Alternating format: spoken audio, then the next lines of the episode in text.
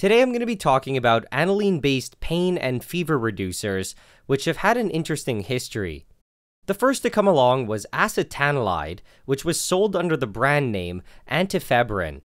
In 1886, its effect was discovered serendipitously when doctors ordered a parasite medication but were accidentally sent acetanilide. The doctors had no idea, and they went ahead and treated their patients. It did absolutely nothing to get rid of their parasites, but the doctors noticed that it reduced their fevers. They were very surprised by this, so they contacted the company again and ordered a second batch of the same thing. This time, they actually got the right medication, so the parasites were treated, but the fevers weren't affected. At this point, they were pretty sure that there was some sort of mix up, so they did a little bit of investigating and they found out that they were sent acetanilide instead. Acetanilide had never been tested in humans before, so this effect was a completely new discovery. At the time, there was very weak drug regulation, so it was quickly made available to the public. However, it was eventually taken off the market due to toxicity issues. It can lead to unpleasant things like liver and kidney damage, or methemoglobinemia, which is when hemoglobin has problems releasing oxygen to tissues. About a year after acetanilide was discovered, another company started to sell a different aniline based pain reliever. At the time, they were producing a lot of p-aminophenol waste as a byproduct in dye production. And the chemists at this company thought it might be possible to convert it to something useful. So what they did was tack on an acetyl group to the nitrogen, and they covered up the hydroxyl with an ethyl group. This gave the final molecule para-ethoxyacetanilide, which they called phenacetin. However, just like acetanilide, it was eventually found to be problematic.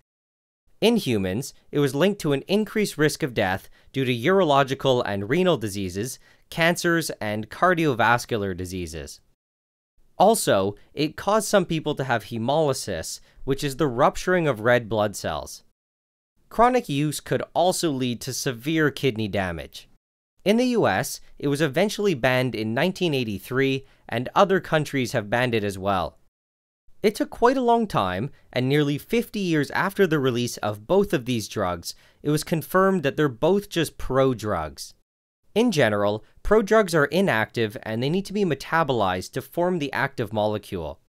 So in this case, they were mostly just being metabolized to paracetamol or acetaminophen, which is the active molecule responsible for the pain and fever reducing effect.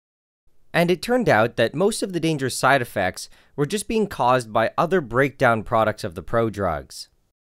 With this discovery, acetanilide and phenacetin were eventually completely phased out, and now acetaminophen is the only aniline based pain reliever that's available. Although acetaminophen is better, its possible side effects are still concerning. It's not directly linked to cancer, hemolysis, or methemoglobinemia, but it can still severely damage the liver. In low doses, less than 4 grams a day, it's supposed to be safe for the average adult.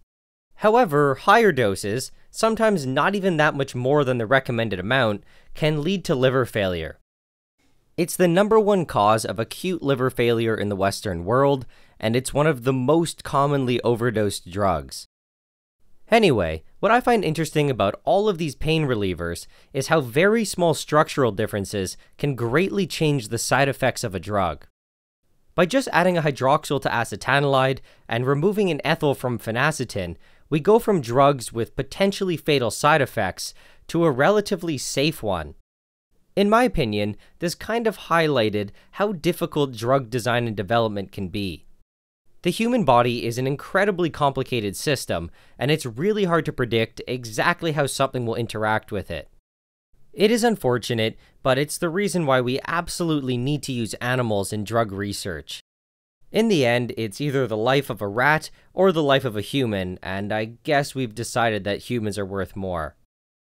Anyway, on that note, I'm gonna end things. I'm not exactly sure what the next video posted to this channel will be, because I imagine it's gonna be pretty intermittent. However, don't be afraid, I'm not going to neglect it like I did before, and I am actually going to start posting more often.